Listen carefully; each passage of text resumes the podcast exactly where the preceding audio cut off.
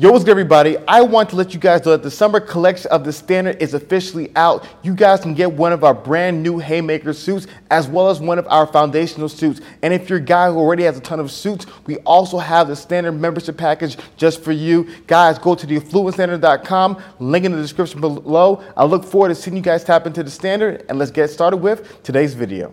oh shit, is that Laura over there? I go, yeah. She goes, what's she up to? I was like, yeah, I don't know. You know, just you know, go ask her. She's like, she married, bro? No, I don't think so. She got kids? What's up with her? No, man, that sucks. and I go, oh shit. And there's the difference between a man and a woman. A man can be 40, okay? I'm just using it as a, you know, it could be 36, you could be 44, whatever. Um, and if you've got your money right and you've got your, you're on track, you've got your career, you know what you're doing, you're a pimp. Yeah. Like, you're 31, 30, 31, about to be 32. Okay. You could do what you're doing and look good, take care of yourself, dress for like you could do this until you're 40, no fucking problem. Okay? Um, but a woman who's 40 that is focusing on her career, but she's not married, no kids. I'm not saying this. Let's just use Miguel words. That sucks.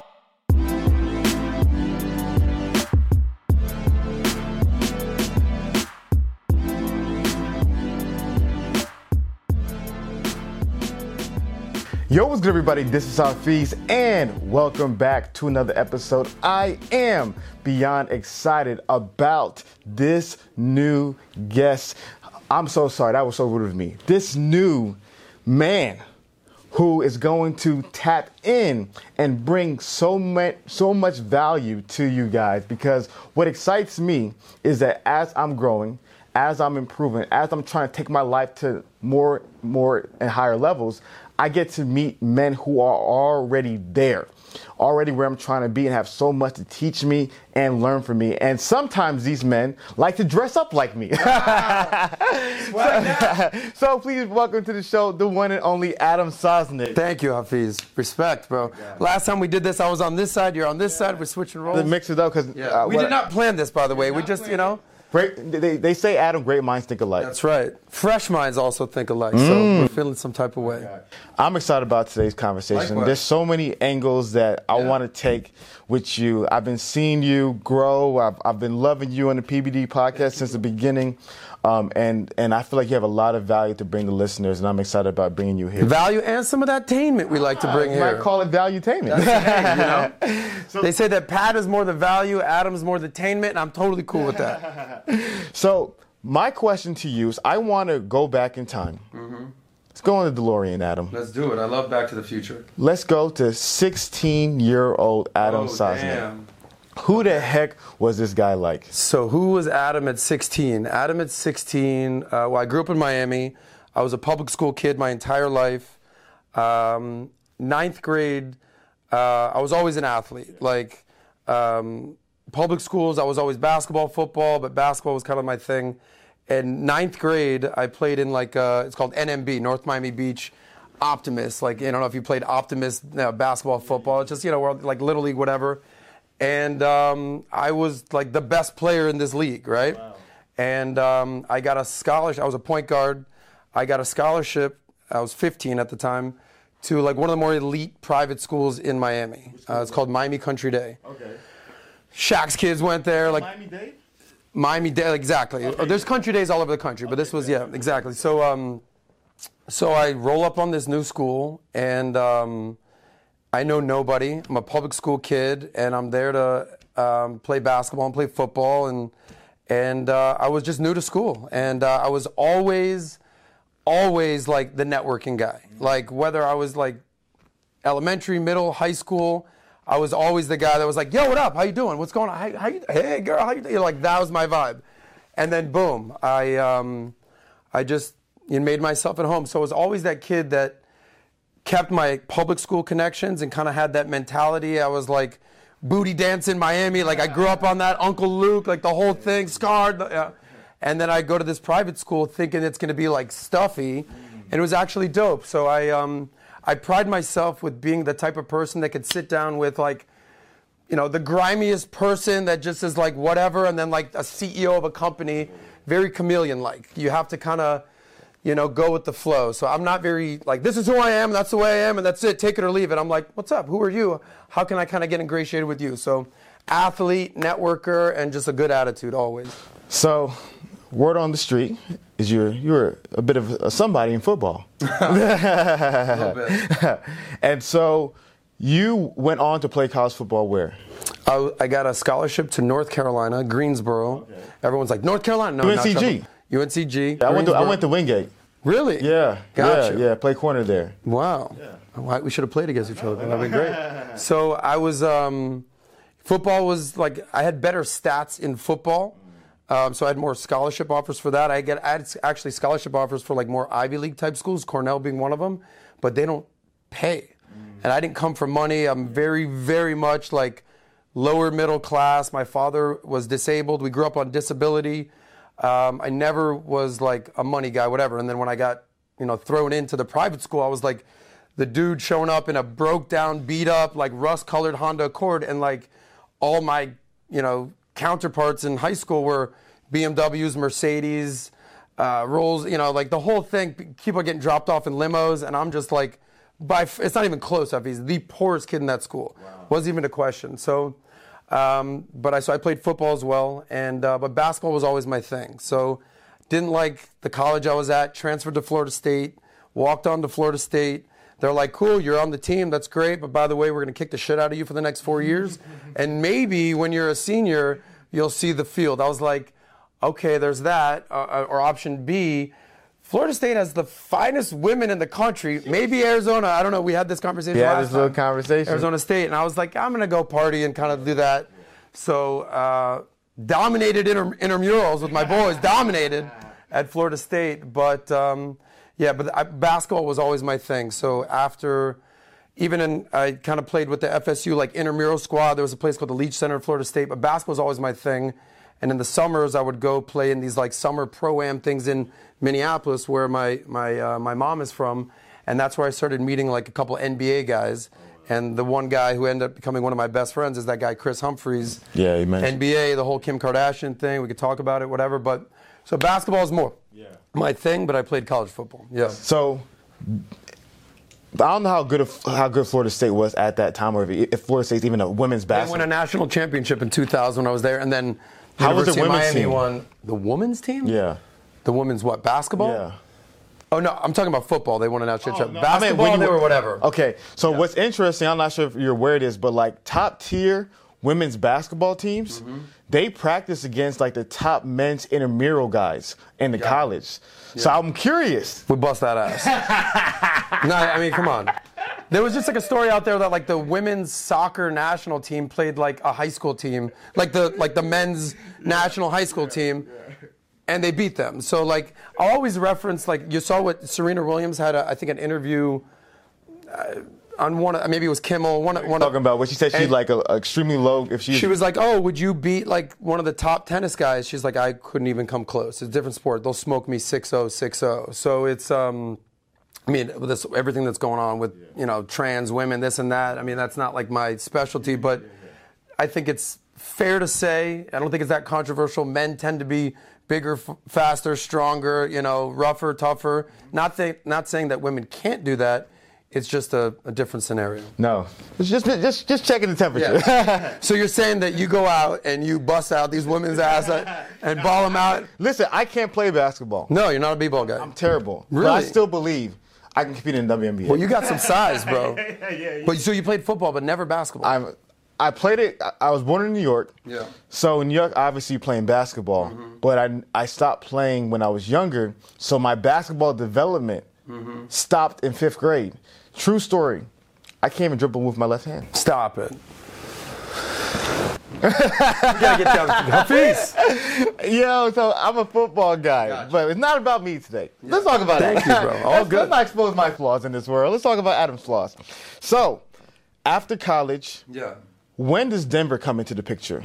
Uh, Denver. I um, so after college, I moved back to South Florida. I'm born and raised in Miami, and I start working in radio, and I'm doing radio sales. They know they can say. Uh, if you could sell air, you can sell anything. And radio was massive. This is early 2000, 2002, 2003 to be exact. and I learned how to sell straight up. And um, I've because I also um, always I was like in, in in high school I was voted class clown and best athlete, and they go you can only pick one. I was like class clown baby.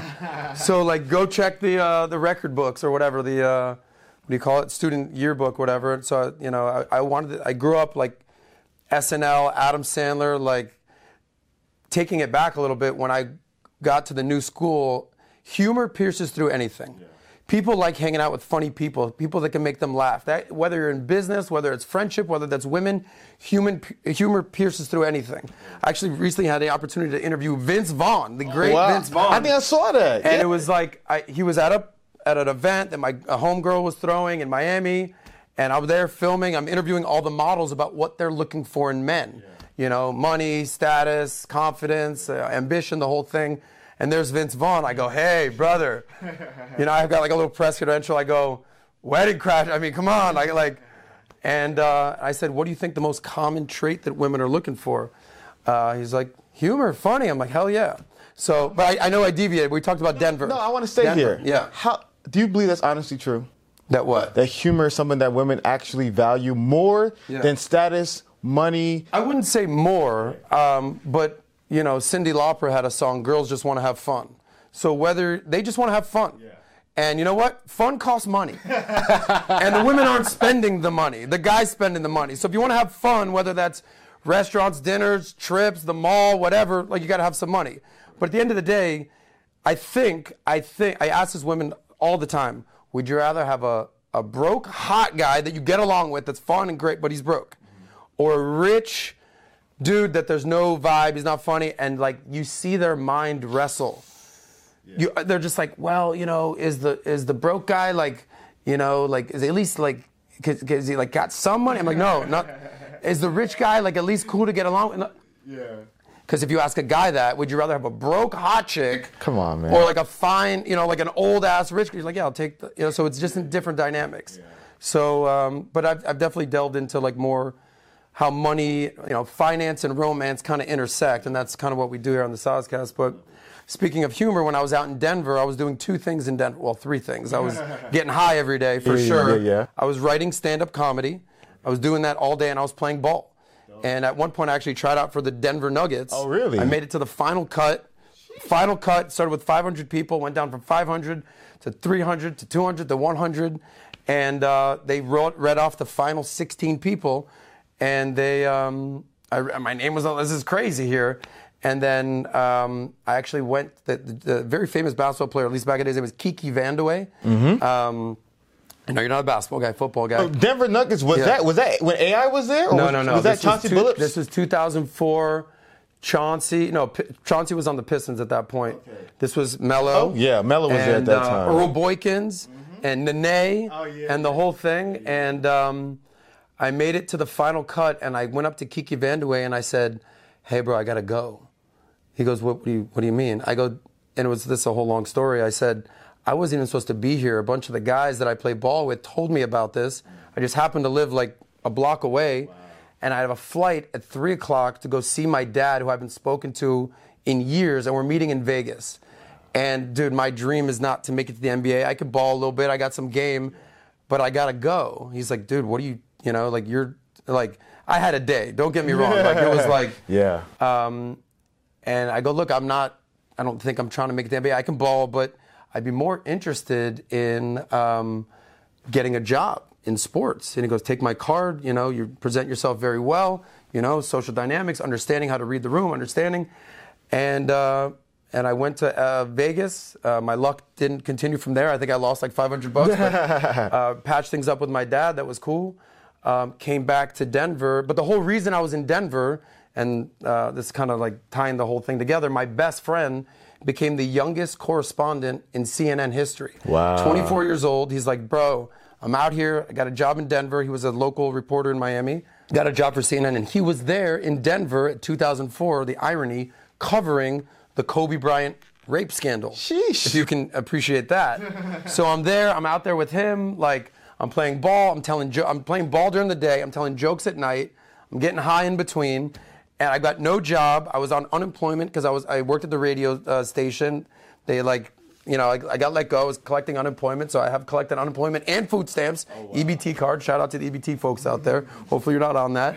Um, and then um, I was there for one year, 2004, and then Kobe got off.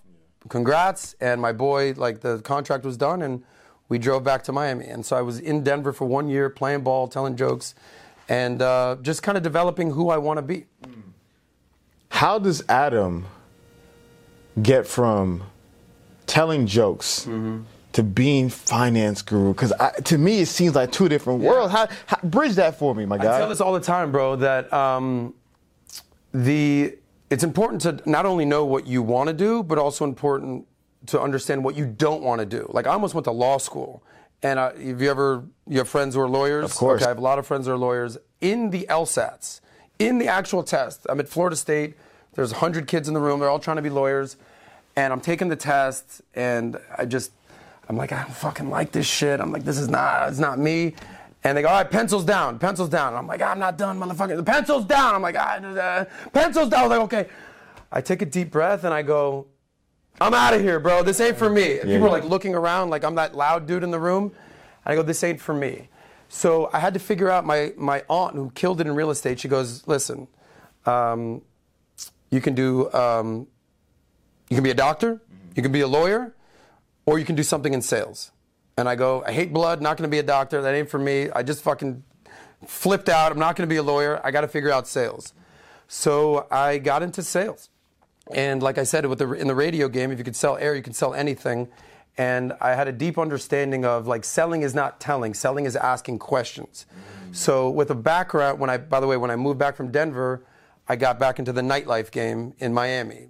Hospitality, nightlife, clubs, restaurants, bars. Born and raised in Miami, like connections galore. And I was doing stand up at the time. I was doing the improv. I was doing stuff with the sports agency. And I basically realized like, I'm a networker. That's who I am. And um, I remember very specifically what happened is that the most amount of money I, I made until I was about 26, 27. So real talk was $20,000. So I was getting paid in drink tickets, in good times, in women who like to party, uh, but I was broke as shit. And my buddy, who, you know, I'm not going to name his name, not the smartest dude in the, in the world, but he started crushing it in real estate. He made like 80 grand in a month on one deal. I go, hold on, you made, like, your dumbass made 80 grand. What? Yeah. I'm like, I, I got, the final straw was I was, at the, I was like, I'm sick of waking up at noon every day because I was partying, nightlife, telling jokes, whatever. And I got a job as a teacher, as a substitute teacher. So my last job before I got into finance, I was teaching second grade. And I loved it. The kids loved me. I was cool. It was fun. I'm telling jokes, having a great time. But I made 100 bucks a day as a substitute teacher. And meanwhile, this idiot over here is making 80 grand in a month selling. I'm like, I got to get out of this. So um, connections. Uh, a guy who used to be a sports agent represented some guys I know. Um, was like, hey, I'm starting a financial firm. Um, or I called him up. I was like, are you still doing the sports agent thing? He goes, no, I actually started a, a firm, like a hedge fund financial firm. It's a startup. I go, I'm looking for a job, bro. What do you got? He goes, here's what I can tell you. I, I'm like, you've already passed like the, you're confident, you'll get it, you get on the phone, you got all that. But I'm telling you right now, you're not going to make shit for a year. One year, you're going to have to eat shit and work your ass off every day. But I guarantee you, if you do this, in a year, you'll start making six figures. My question And that's is- exactly what happened. What, but when you say finance firm, for people who have no idea Yeah. about finance, what does that actually There's all different types of finance, right? There's investments, there's insurance, there's estate planning, there's tax accounting, there's so many different things. Uh, Pat crushed it in life insurance. And that's actually where I met Patrick Bet David at a life insurance conference, life and annuity investment conference in 2012. We met in the gym, hit it off. So our firm specializes in it's a hedge fund that specializes in reverse life insurance. Like have you ever seen like um, structured settlement commercials, JG Wentworth, that kind of a stuff? One eight seven seven cash now, that kind of a thing. So our firm, which I don't really talk about all that open because it's a very like a wealthier, older type of product, a senior wealth product. Um, we specialize in that. I always say that niches are in the riches. So when I grew up, I wasn't going to be like, when I grow up, I want to be a life insurance specialist, reverse uh, settlement guy. And that's how, no, I just fell into it. And essentially, we give people cash for their life insurance policies. It's a very niche product, but very lucrative. Uh, but it takes a long time to understand the lingo. It takes a long time to to network and make connections. So I did that, and then um, I 2008 hit about a year. So I made five grand my first year. Hafeez, five grand my first year. Wow. He told me he was going to make no money. Second year, I made 100 grand. I'm 27 years old. I've never had this type of money in my life, okay? And I'm a minimalist at heart, which is crazy. We can talk about what a minimalist is. A millionaire who's a minimalist. So, um, and then 2008 happened, and I saw what was happening all around me.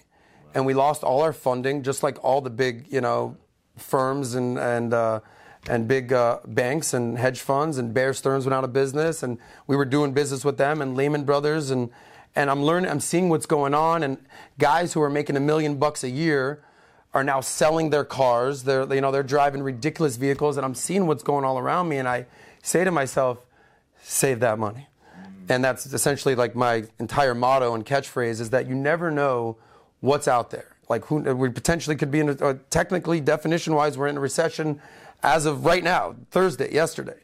And um, so I saw what happened all around me. Mortgage, all the, you know, my guy who made 80 grand that month, he's looking for a job now, all the mortgage guys. And I said, all right, like, I'm not going to leave this firm to go out into the wilderness and see what's out there. So let me double down on this. So it took me two, three years of, you know, making decent money, not six figures at that point and then still with the same company. Same company, still still with them now. 15 wow. years later, I haven't left. Wow. And then stuck it out, became a full-on expert at this. Hafeez, when when you're calling people, and they tell you, "Lose my fucking number, don't call me," and then 10 years later, you're doing multi multi million dollar deals with that same person. That's what sales is. Jeez. Is hey, bro, like I'm not interested. Stop cool, man, just reaching out, just letting you know what we do. You know, we're going to be, so uh, there's like these networking events where I met Pat. So it, I do appreciate getting in front of people's face. Like if we did a Zoom like this, it'd be cool, but I wouldn't be like, yo, Bees, my uh, guy. Yeah, yeah, yeah, yeah. So I'd go to these events and I'd say, I'd always be like, hey man, just want to let you know this is what we do. What do you do? I'm always like, what do you do? Tell me about your business. Do you ever run across this kind of stuff? Questions, questions, questions, questions. Selling isn't telling, selling is questions, asking, what are you looking for? What's your business? Tell me about yourself. By the way, are you married? Your kids? Like the whole thing. Oh, who's this? Is your wife? Yeah, but like the whole thing. And um, I became an expert at this product, and this has enabled me to travel the world, travel the country, I'm like the guy that goes to all the meetings, handshakes, kissing babies, that whole thing. And I learned a lot. I learned a lot from, like Patrick, when, when we met, I was probably 32 and he was probably like 34. He had just started his agency, PHP, a couple years prior, and I had just started again making money. So I went from five grand to a hundred grand to like nothing, and then I started making 250 and a half a million a year and more than that, and like never made a million a year, but we're trying. We're gonna get there.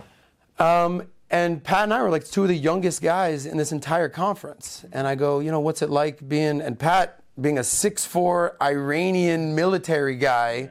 He's not the norm at these what I call MPS, male, pale, and stale financial meetings. Yeah. And and I was so we we just kind of you know hit it off. And I said, "What are you looking to do in your business?" He goes, "You see what all these guys are doing? I'm doing the exact opposite." So he goes, all these people are here to network with the same people. I'm here to understand their ideas so I can implement something totally different from them. Blue ocean strategy is what he implemented. So, yeah, I've essentially, you know, used my networking skills, my nightlife hosting, stand-up comedy skills, understanding, you know, human dynamics, social atmosphere, and partly and just strong work ethic to a full-on financial sales career. And that's still what I do when I'm not doing valuetainment. Wow, man. So, for the people who are just interested, let's just throw imaginary numbers sure. that may or may not exist. So, let's say you're doing a reverse structure settlement mm-hmm. and somebody says, okay, I would like to purchase a product or whatever, start the reverse, whatever it may be. What are the ballpark commission numbers for individuals who are yeah. in that industry? So, whether it's this industry or any sales industry, commission can fluctuate big time. Yeah. Big time. So they used to call me when I first started, this was in the late 20s, and I started to make money. Uh, because these guys were all from New York. They mm-hmm. went, they all grew up in New York or Boston, moved down to Miami after 2001. Someone went to University of Miami, and they'd be like, "Hey, Dave Kingman just showed up." I'm like, "Who the fuck is Dave Kingman?" And it was, I guess, a baseball player on the Yankees who either hit a home run or struck out. so they're like, "Yo, you either killed it on a deal and you made a ton of money, or you fucking haven't done a sale in like a month or two.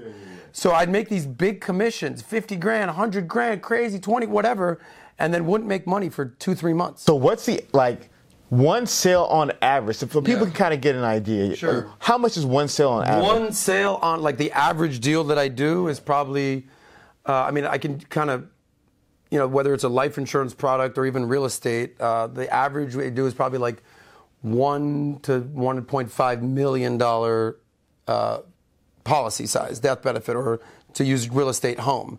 But I've done deals as big as 10, 50 million jumbo policies, and I've also done deals as small as 100,000. So what I tell people is like, I'm the expert at this. Call me when you have, because I'm a wholesaler. I don't deal with any clients. Mm. That's something that I totally relish and appreciate. Clients aren't calling me. Mm. Financial advisors are calling me. So guys like Patrick Bet David call me. Guys who are at these financial conferences, when I say, hey guys, I know that you're dealing with all the clients. I'm a specialist at this. Mm. Call me when you run into this.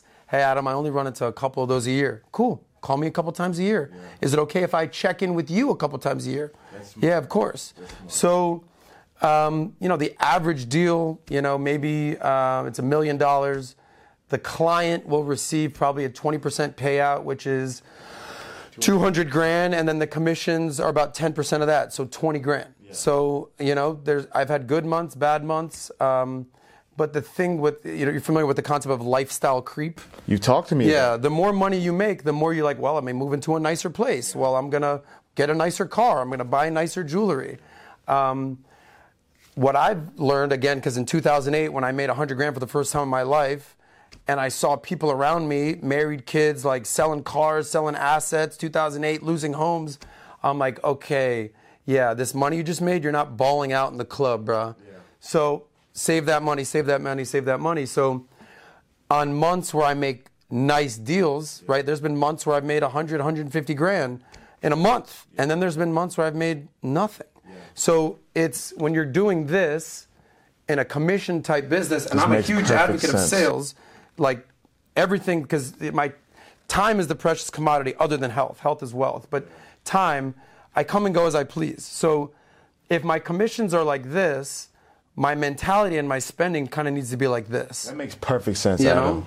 So uh, but again being kind of a minimalist um, i've told this on pbd podcast. Pat goes would you tell everyone how much money you made last month? This was two months ago. I said i had a really good month one of my best months I ever had. I made 150 grand. And he goes how much of that did you spend? I go uh, 500 bucks. He goes what'd you buy? I go this suit. This exact suit. Oh, wow. and he goes what'd you do with the rest? I go just and I saved a lot of it, and I've invested a lot of it, and the market is very low, and crypto is very low, and um, I bought into all that. Could I have bought a Rolex? Yes, I'm wearing a red bracelet that a girl gave me. You know, could I have bought a sick car? Dude, I haven't had a car since 2011. I've been hearing you say that many I can thank Kim. Kardashian for that, by the way. Seriously. So um, I'm a minimalist. The only thing that is nice in my life is I like to have a nice apartment. So I've always lived in a nice place. Um, but I always say that everyone has the same big three expenses housing, transportation, and food and beverage. So housing, I'll spend some money on. I like to live in a nice place. But you say you don't buy homes up. No, I rent. I rent. I keep it moving. I move to a different place every couple So years. you're a nomad. Nomad, um, for the most part, a nomad in Miami, other than when I moved to Dallas to team up with Pat um, for a year. Um, I don't have a car, so I don't have any crazy expenses with that. I don't have any, you know, car payment, insurance, uh, interest, you know, parking tickets, gas. You know, I mean, people are freaking out right now with inflation and gas prices. I was like, yeah, Uber everywhere, baby. And then I don't really have an expensive palate. Like, if me and you were gonna go grab a bite, dude, it's chicken wings and burgers. You're the homies. We'd have a beer, whatever. If I take a girl out, I take her out to a nice restaurant, and then I do a lot of business dinners, whether that's in the finance world or even with Pat. And that's where you can kind of eat good. I mean, Pat, Pat don't eat too shitty. So there's good stuff with that. That's good. That's good. So I want to I want to take a pause on the finance. I want to I'm gonna bring us back to it. And Sure. and and there's a part of your story that I remember hearing, you didn't mention this. Yeah. And I'm curious uh, how this shapes you today. Sure. Were you married at one point? Very briefly, yeah. Yes. How old were you? 30, 33, and she was 24. Yes. What was that experience like, and what made you want to get married at, at that point? Uh, She needed to get married. okay. Okay. So I um um have you ever seen have you ever seen um the movie uh, Bronx Tale with Chazz Palminteri? Of course. Okay, so you know Italian guy, the black girl, you know the whole thing, do the car test. Like the, I love that movie, and you know remember he's you only you only get three great loves of your life. Of right? course, beautiful. My first love of my life was in co- was in college, and um, not my words. This was like everyone was like, dude, Adam's somehow dating like the hottest chick at Florida State. yeah, yeah, yeah, yeah, yeah, yeah. Like she was so hot when people were telling me that she liked me. I was like, guys, stop. Like, like, it's not like you're joking, right? So I dated this girl, tall, blonde, whatever, gorgeous. Um, Naomi, if you see this, I still love you. You're great. I know she's married with kids, she's doing her thing. Um, I'm happy for her. We're friends. Um, but she blew my mind, and I was with her all throughout college. We broke up, whatever. Why? Uh, I was just listen for all for all the 21 year olds out there. Don't rush in. Yeah, I might like. I've had multiple girlfriends, multiple loves. I mean, I'll tell about the wife in a second, but you don't know what the future is going to hold. Like, if I was obsessed with this girl, it took me years to get over this girl. Now I'm so appreciative of how of the heartbreak and the drama and the ups and the downs in the college. Now I'm 41. It's 20 years since I've last dated her, or 20, you know, nine- 18, 19 years. And I'm glad that I didn't rush into marrying like the first girl I was like obsessed with and loved because you're not ready when you're that young. You're just not. Financially, mentally, spiritually, like the whole, you're just not there. Is that why it didn't work out, or was it something where it was like, No, I graduated college. She was one year younger. I was, you know, working doing the radio sales, and it just like we just didn't matter. We would keep in touch. It just wasn't like we even had a conversation. It's like, are we really full on doing this? okay, Date? that Like, makes sense. So it, it seemed like Yeah. it was amicable, at least. Beyond amicable. Okay, Beyond good, amicable. cool. So then, um, 10 years later, again, that girl's in my mind.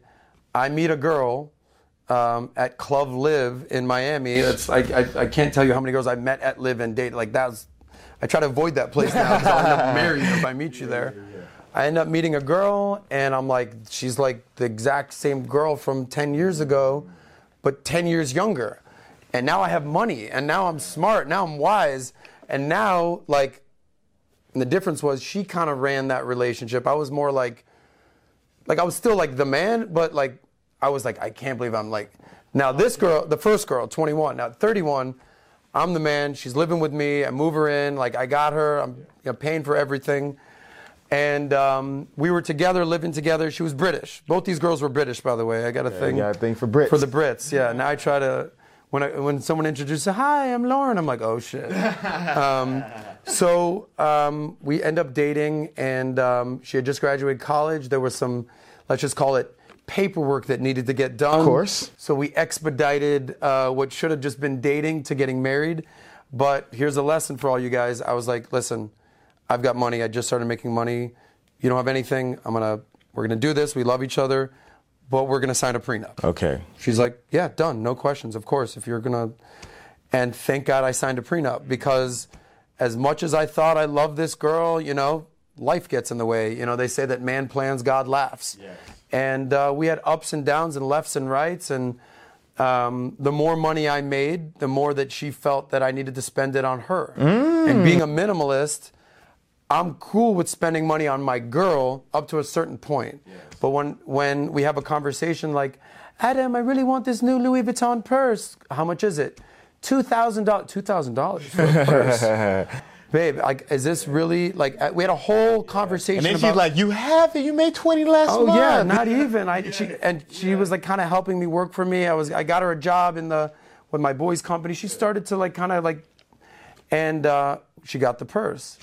And I, I actually had a conversation with her. I was like, like if a guy buys a wallet, maybe it's you know hundred bucks. Like, what is this about the purse thing? This became a thing. And then six months later, she wanted another purse. But this time it wasn't a $2,000 purse, it was a $3,500 purse.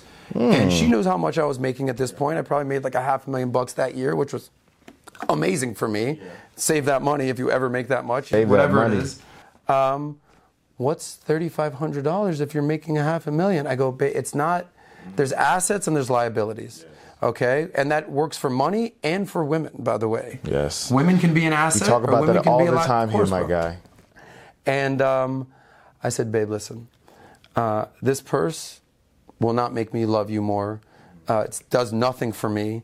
Um, you know, it, it, it- I don't understand this, but if this is what makes you happy, I'll make you a deal.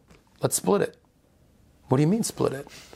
I go, yeah, you know, you want to spend all this money on a purse. Let's split it. No, why would I split you're the one that makes the money. I go, but yeah, but I'm not wearing the purse. And we essentially broke up over this second purse. Meanwhile, I bought her jewelry, I bought her a car, like I've done things. But the purse thing kept just annoying the shit out of me. So um, finally, it was just like someone said, um, and when I tell you this was the craziest thing, we're married, but we broke up, and then I realized I love her, and then I buy her a ring because I love my wife, and we get engaged, but we're already married, and we're planning a second wedding because we did the real wedding. Like it was like, and someone said, Adam, bro, she's a beautiful vase, but the vase has been broken multiple times. You can glue this vase together as much as you want, but there's still gonna be cracks in this vase, right? And that resonated with me, and I was like, oh shit. Um, and then I said, babe, you know what? I can't give you what you're looking for. And let's just go our separate ways. She actually texted me. We're still, we talk probably once a year, twice a year. She just texted me she's getting married next month. Oh, I said. I'm happy for you. I love you. Congrats. She goes, I want to tell you all about it. I go, I'll call you this weekend. But I've never broken up with a, I don't understand. People are like, fuck you. I hate you. I was like, listen, I love you. You love me, but we're not to be together for the rest of our lives, but we can be cool. Know what I thought about, about two things with you? I want to talk about the first one. I have a question about the mm-hmm. second one. What I hear that you did, and many guys make this mistake, is to confuse a love story from a life story. Hmm. Esther Perel is the, the beast of beasts when it comes to relationships, and she, she shared this concept. She said, People confuse the two things, and they seem the same, but they're not. Hmm. You can have an amazing love story with somebody Oh, yeah. And that can be great for a season. Yeah. But it doesn't mean that person's meant to be in your life or even fits your life. Wow. Because the ingredients for love story are not the ingredients for life story. So she basically said great sex, mutual attraction, fun together. Mm-hmm. Yeah. Um, that and you spend enough time with anybody Yeah. doing these three things, Yeah. you will fall in love Yeah. you will fall in love.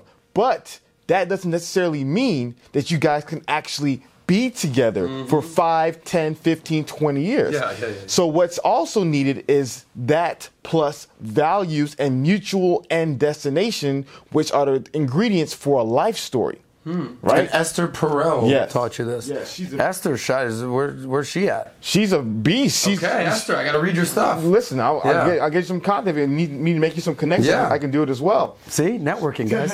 she's she- trust me, she's Yeah. like her TED talks, 10 million views. Like she's a beast of beasts. So she sh- uh, shares this idea because you can be with a woman. It's like I, I remember somebody told me a story. He was was, was was with a woman, beautiful, smart, intelligent, everything that you seem mm-hmm. like the first girl was. His dream was to open a, a, a restaurant in Miami. That was his dream. Hmm. True enough story. It's funny. He was also dating a girl who was British, but was studying in University. What's of her Mi- name, bro? was studying University of Miami, but her dream was to be a professor at Oxford. okay. Right? So, th- so they're dating. Story different from life story. Exactly. Right. So The they were dating. They thought it was like everything was perfect, happily ever after. Then it was like she said, "Well, when you coming to move to London?" He's like, "Aren't you moving to America?" She's like, "No, I want to be a professor at Oxford." He's like, "Well, mm. I want to be." So what some people do in the olden days was they would sacrifice. Mainly the women, right? The men, women would be like, screw my dreams, screw what I want. You're the man, I'll do it, Yeah. right? Or some guys, I won't advise this, would sacrifice their dreams. But Do not sacrifice your dreams. Exactly. But what happens is nowadays, women definitely ain't sacrificing their dreams. No. And and most guys will be miserable and emasculated if they truly sacrifice theirs because they'll be like a, a, a, fish flying or a bird swimming. You're not doing what you're called to do. Yeah. And so, to a relationship to make the most sense, you need the ingredients for a love story. You need the romance, the passion, the fun, all that stuff. But you need that mutual destination and values. And what it seems like to me, Adam, Adam to me is save. Save that money. That's Adam's catchphrase. So any woman that's gonna be with Adam Yeah. has to believe for herself, save that money. And the complete opposite of what Adam stands for is spend that money. Yeah. You know? Well, or in, uh, you know, there's a difference between spending and investing. So whether that's money or time, but yes, growing up. I mean, so should I, should I answer that? But Please. the, you know, I grew up in Miami. My first club I went to, I was 16 years old. Okay, I went with the seniors in high school. Uh, and we were sophomores, right? You talked about where I was at 16. I went to my first fucking club. Adam was that guy at 16. yeah, he, he wasn't us. yeah. Um, but I was always an athlete, so I was never doing drugs or getting crazy. Or I mean, maybe have a drink when I was like high school, but like I would always kind of see what's going on, and I would see people spend money because they felt they needed to it for status, to look cool, to pop bottles, to like, oh, I'm, I'm on vacation, I gotta spend three grand this weekend, like, and I and then you know, combine that with the fact that when I first made a hundred grand, I actually had money, and the world melted. It was like, okay, check, got it. Spend money, nope. Club, partying. All right, you just spent three grand in a club, and just just like you and your four boys, and you all you guys all went home together because you didn't get any girls because you thought like, okay, cool, got it. Finance, world meltdown, check, check. I'm like, yeah, save that money, and like so, um, yeah, that was as far as you know, love goals and life goals, we loved each other. That was great, you know. But as far as I mean, obviously, life is more than money. I talk about having health, wealth, and happiness, the big three. And um, you know, they say when you travel together, that's where you'll really learn about somebody, right? And we traveled a little bit, you know, in the states. But when we went to London for the first time, and we're fighting every day because I'm a fucking jokester. What up? How we feeling? She's very proper. Adam, keep it down a little bit. I'm like, we keep it down, motherfucker. We on a we're like what? You know, shit. People hear you. I'm like, I don't give a shit. You know. So it just, and then even her parents, God bless them, great people, like. You're not just marrying her, you're marrying her parents and the family and the this and the friends. And it's like, you gotta love a motherfucker. You have to love a girl so much. You have to deal with all the nonsense, and there's nonsense. So, um, yeah, love or you know, lust or whatever you want to call it, relationship. That's different from life planning. Totally different. Yes. So, with your show, I love what you're doing, man. I love it. You know, you're diving into you know some some some interesting places, Yeah. meeting some interesting people. Some of them that I love. Some of them I'm like Adam, why? but I love the desire to talk. I love that. You know, I love that energy. So my question is. After so many conversations, mm-hmm. so many interviews, talking to so many people about relationships, dating, money, and all those things, like, what would you say has ch- changed the most when you think about the modern dating landscape that you didn't necessarily believe or believe as strongly as you do today? Yeah, dude, the, and it's like as you're saying that, I'm like, I already have my answer, bro, and it has to do with uh, women. Okay, so like my whole thing is like I want to, just like you, bro, Hafeez, like you want to have men improve, whether that's in the marketplace of business, whether that's the sexual marketplace. My whole thing, I'm like, you listen to my show, you're gonna get paid, you're gonna get laid, you're gonna do it your way. Like that's my whole thing. And I've been focused on like this is what a man needs to do. This is what you got to do. You got to do with your money. This is how you need to operate. Like sign a prenup, dog. All right, the family. Like, but I never was like, all right, what do women want? Because you know, and even the conversation I had with Pat, he's like, all you do is talk about money. He's like, Adam, like once you leave for the, like you go party in South Beach. I have a bar in South Beach that a couple partners that I run, and he's like, you're in that mix. You like you hang with NBA players. You've been, dealt with the Kardashians. Like you know women. Like you. He's like, why don't you talk about it? And I was like, yeah, I don't know if that's my brand. You know, Saz talks money, save that money. He's like, bro, you know this as much as anyone. Yeah. I go, all right, let's let's see where this goes. And I started doing more like panel discussions with women, asking them, you know, would you rather date a broke guy who's hot or a rich guy, you know, that's boring or whatever, and all these questions. And then we started booking guests. And then I started, because I'm doing more, like what you're doing is more probably 80% listening, two ears, and like the guest talk. So I'm sitting there asking questions, navigating conversations, listening, listening, listening. And then it really resonated when I had a housewife on, right, with an OnlyFans model. Okay, so the housewife is basically saying, I, the life I wanted, I wasn't getting because I was working my ass off being a boss babe, focusing on money and career and exits and all that. But I was 30 and single and wanted to have a husband and kids. And then there's this OnlyFans model who's printing money, or even porn stars. I've interviewed several porn stars who are unmarried, you know, have money, not married, no kids, and they're questioning their life decisions. Mm. So I'm grappling and I'm watching these women kind of have these conversations. And then a stat comes out that shout out to Rollo, who's informed me of these stats. Um, Look up a lot of those stats.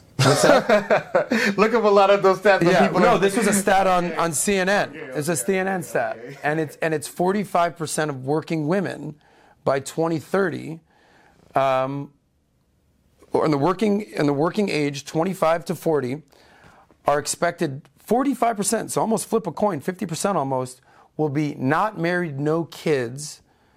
Okay, by 2030. So I believe that 80, 90 percent of women want to have kids. Of 100%. I also think the same thing for men, maybe a little bit less than women, but we're all you know wired the same way. You want to have a family, you want to have a legacy, you want to have kids, like. Um, and then I was like, oh shit, there it is, bingo. And I always ask the guests, who do you think has it harder, men or women? And obviously, men have it harder. We got to fucking break our back. We got to work. We got to do it. I say, I'm all about clarity. Okay, if you if you're clear on what you want to do, you could do it.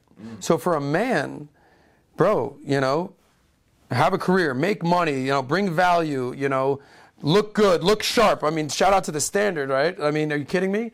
Um, you know, I would love to. Um, and like, it's hard to do, but at least you have clarity of what you need to do. Because the more success you have, the more women will come, the more networking gets involved, the more business. Like, that's great. Women, should you be a housewife or should you be a boss babe?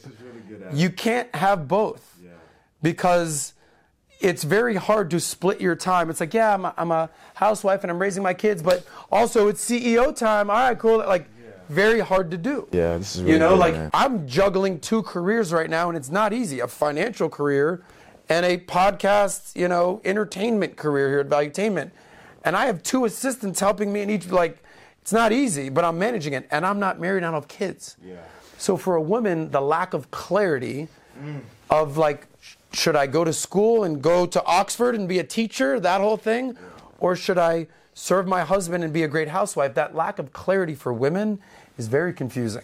So that's the biggest thing I've learned. No, that's so powerful, man. I think that perspective is, is I think, is a fresh one. And I appreciate you bringing that because I think sometimes, especially in this space, what I find is too many people come with the wrong mindset. And this is why I love what you do so much.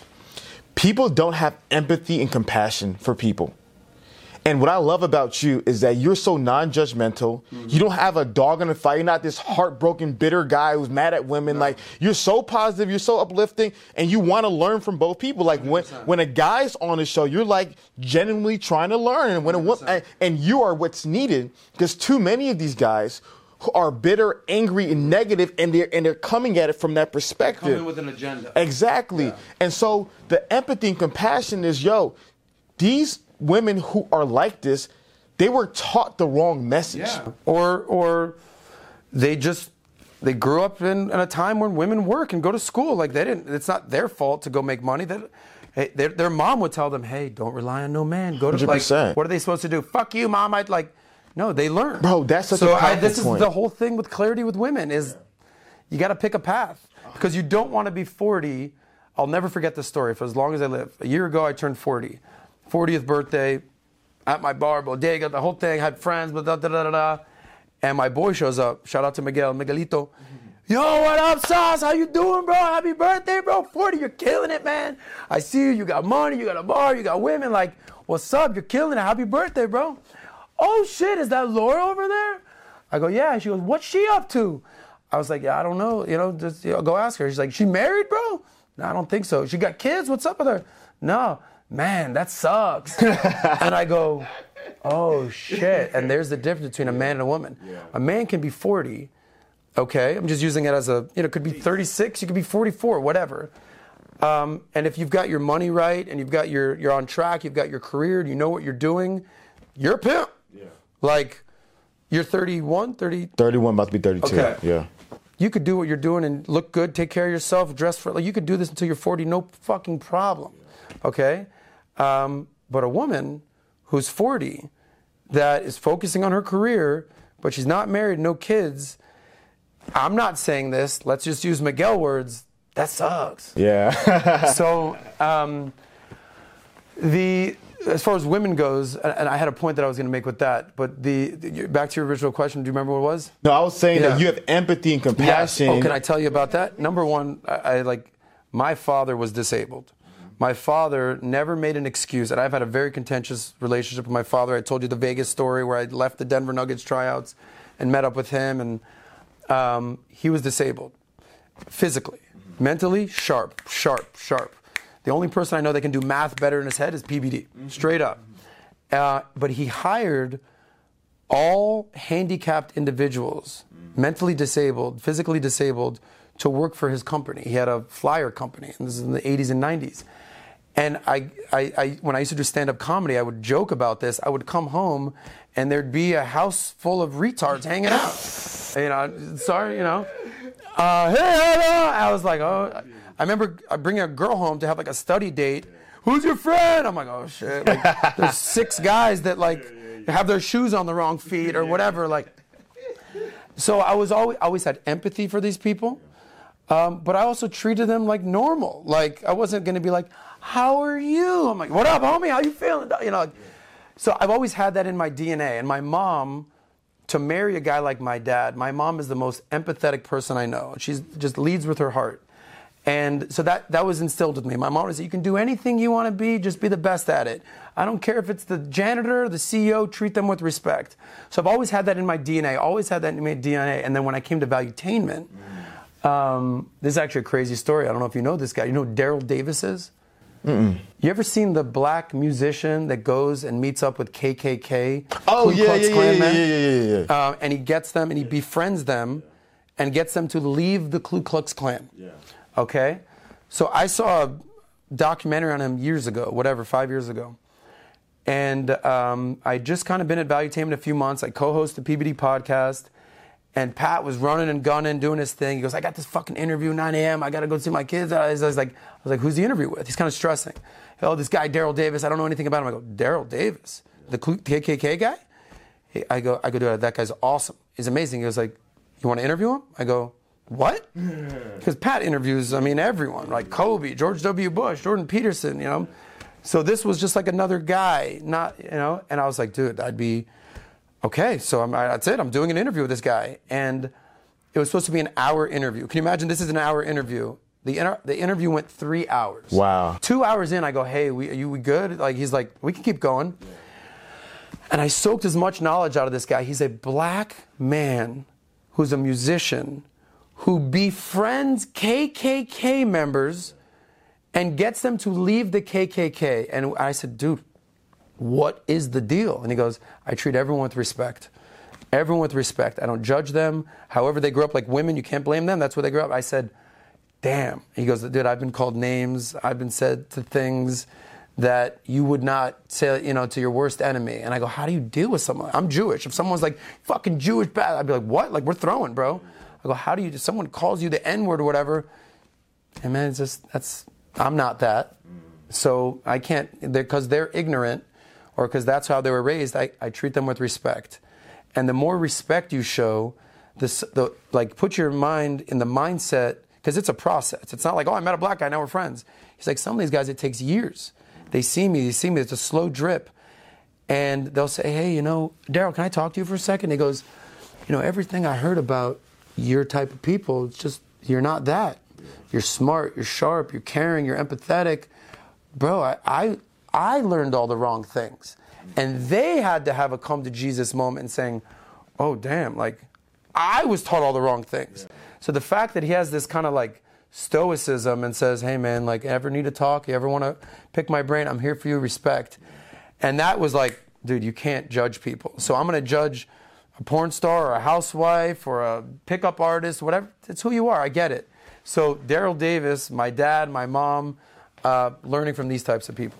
So then my next question is there's this unhealthy judgment where you look down upon people for what they do wrong. Mm-hmm. But then there's also what we don't talk about a healthy judgment where you can look at someone's behaviors and say, man, I think this is hurtful to you mm-hmm. or this is helpful to you, right? Yeah. So with some of the women, because I can imagine you're in Miami, you know, these girls making 80K a month, 100K a month, yeah. OnlyFans, porn stars, just wasting their 20s away, not realizing the internet's forever, yeah, right? Forever. Like, and you're like, yo, like, and you know deep down inside, a lot of them want husbands and yeah. families, and they want men who have mothers like yours and fathers like mine who are gonna look at those things. Oh, like, yeah.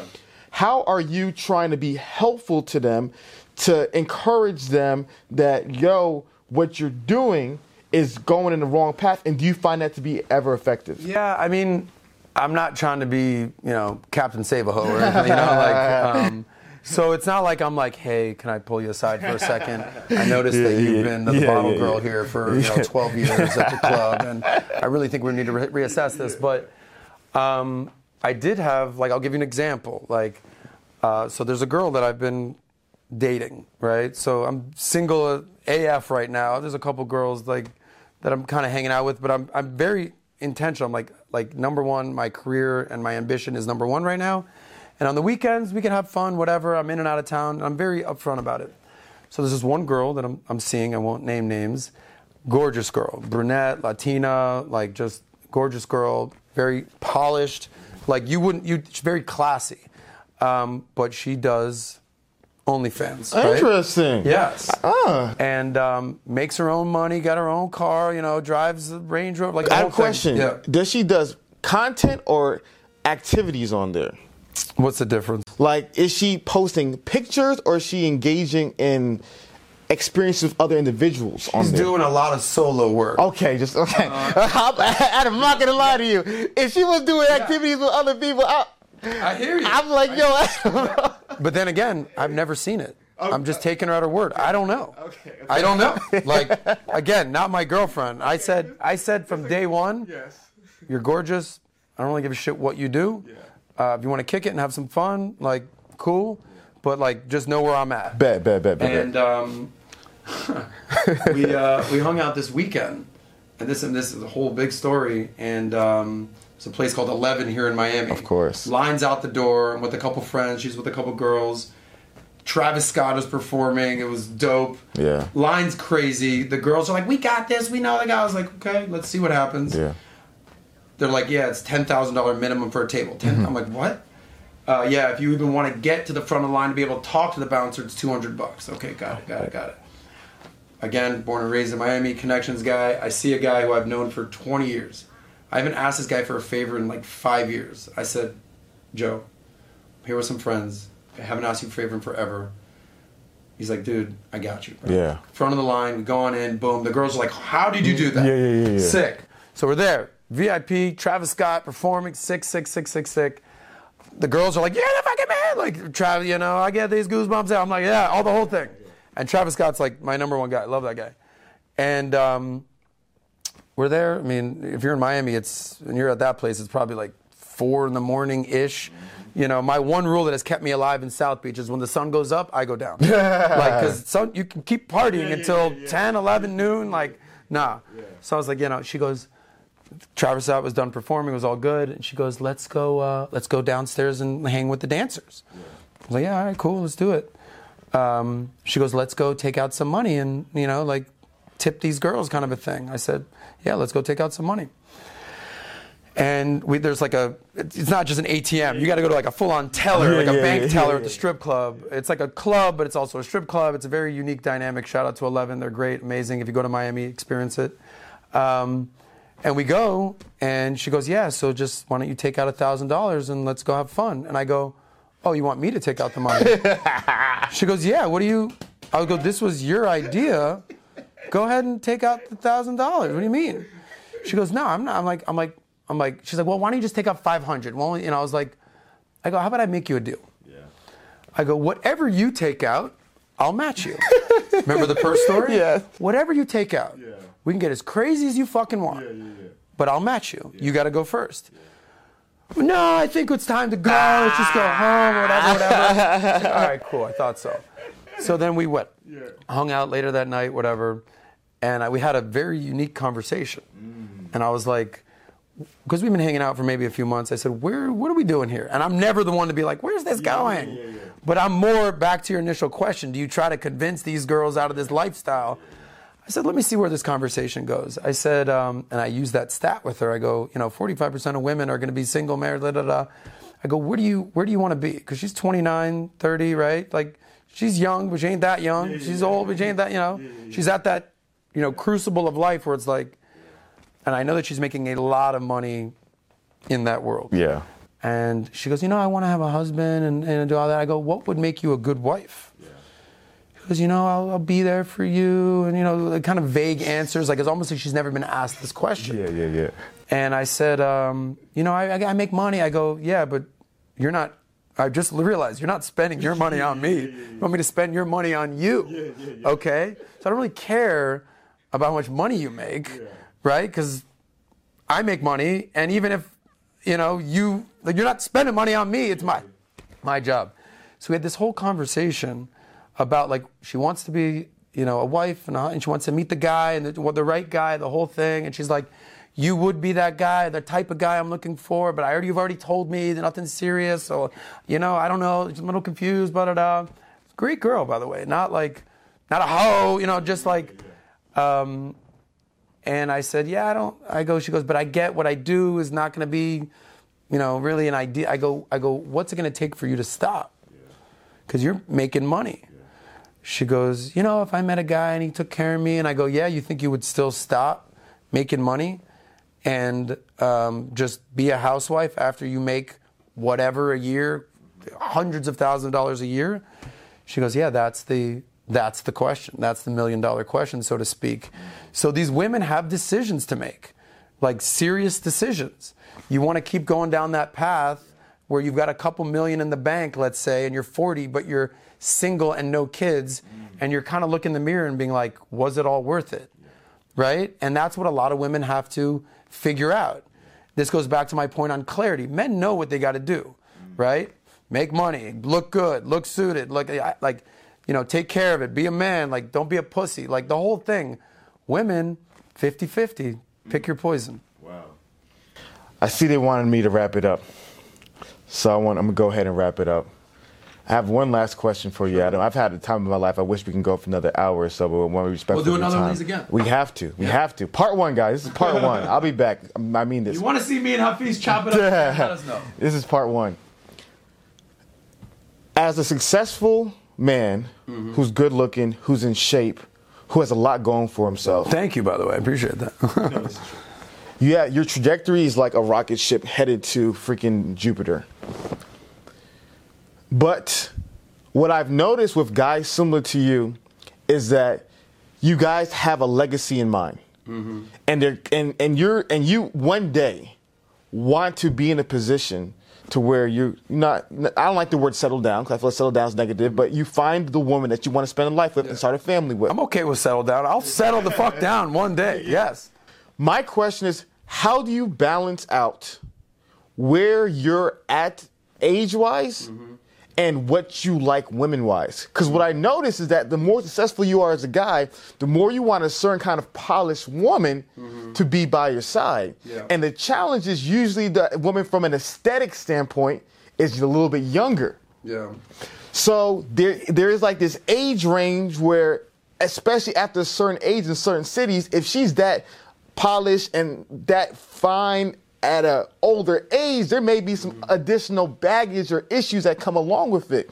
So do you ever, do you, are you the guy where you're like, man, I could be 50 and marry a 24 year old girl? Or are you the guy that's like, man, at 45, I know it'd be hard for me to marry a girl who's under 30 because it's a whole different generation. How does your brain, as you're climbing the ladder, wrestle with that? Because that balance. Because I know guys like Alex Trebek was 50, his wife was married her when she was 27. Yeah. I could never do that. Like to me, it's too hard. Yeah, okay. But I'm wondering where are you at in that spectrum? Because especially from a mental standpoint, younger girls don't always have that mental stimulation. Yeah, I, I- well, clarity is a big thing for me, and who you want to be and what you want in life is a big thing for me, and legacy is a big thing, and I call it like chilling. Like right now, I'm chilling. Chilling is when you own your time and do what you want with your time, right? Um, so I, I didn't make this up. Everyone knows that you know half your age plus seven. So if I'm 40, half your age 20 plus seven, 27. Let's just say that.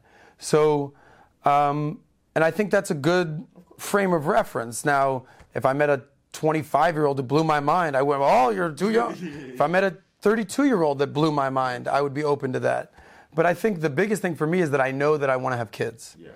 And I know that as my success grows, and I don't really need the woman to, hey, we don't, you know, dual income. We gotta have like, I want a woman to have a passion, something she cares about. I want her just like, yeah, my husband takes care of me. I take care of the kids, and I go shopping. I think that's just like a lackluster life for the woman and the man. Um, so I want a woman who's kind of out of the hoe phase. You know, I believe me, I've capitalized on the hoe phase in South Beach. So shout out to the hoes out there. Um, you know, and that's you know college and a few years after college when a woman is kind of just figuring things out. But usually after 25, a woman is like, all right, I've been partying it up and living it up for five, ten years now, depending on when they started. Now let me start looking for someone that I can kind of settle down with. And then, you know, so let's say that's let's just use the number 25, let's say. But let's say the the tail end of that is I want to have kids. So would I date a girl my age, 40? No. Because I don't have one kid. If we get lucky having that, would I date a 38 year old, 37? They'd have to be like the most prized possession, 37, year old. So, like, it's the, if you don't want to have kids, just go with the best woman possible, regardless of it, of age. You know, and but if you want a polished woman, a woman that's kind of got it figured out, you don't have to like pay their rent, pay their bills because they're broke and they're 21 in college, which exists in Miami. Shout out to the sugar daddies out there. Shame on you. You know, uh, women in their late 20s, you know, mid to late 20s, early 30s, I feel like they've done the host stuff. If they know what they want to do with their life, I feel like it's a very perfect age for a woman. And, and 30 for a woman is 40 for a man, I think. Wow. So um, it's you know, so it- 30 for a man is not the same as 30 for a woman. Of course. All of my, I've been very fortunate because I'm still best friends with all the kids I went to public school, private school, played ball with, the whole thing. I'm just like, that's my whole thing. It's just networking, being friends. Like my mom would always say, you know, it, it, you have to be a friend to have a friend. I'm like, thanks, mom. Um, so I'm friends always, get, and they all have kids. So I'm like, at the kids' birthday parties. I'm the cool uncle. My sister's got a kid. So I'm surrounded by kids. And every time I leave, I go, thanks, guys, for an afternoon of fun. I'm out. So, like, I have that. And I I know I want to be a dad. I know I want to have kids. So, that understanding who you want to be, what you want to have in life is very important just for a man who has their shit together like you do. You're 31, 32. Take your time. The, white, the right woman will come around. Yeah, man, Adam, we can go forever, man. I know, I love, I love, I love talking to you, man. Yeah. I love talking Great to you. minds think alike. of bro. course, of course. Shout out to the baby blue. Where can the people find you at? So find me here at Valuetainment. Uh, everywhere on Valuetainment, Valuetainment Money, Valuetainment, uh, the mothership, uh, the big channel, PBD Podcast, everything with Valuetainment. This is what we do. And then on my personal socials, SOS Talks Money, SOS Talks Money.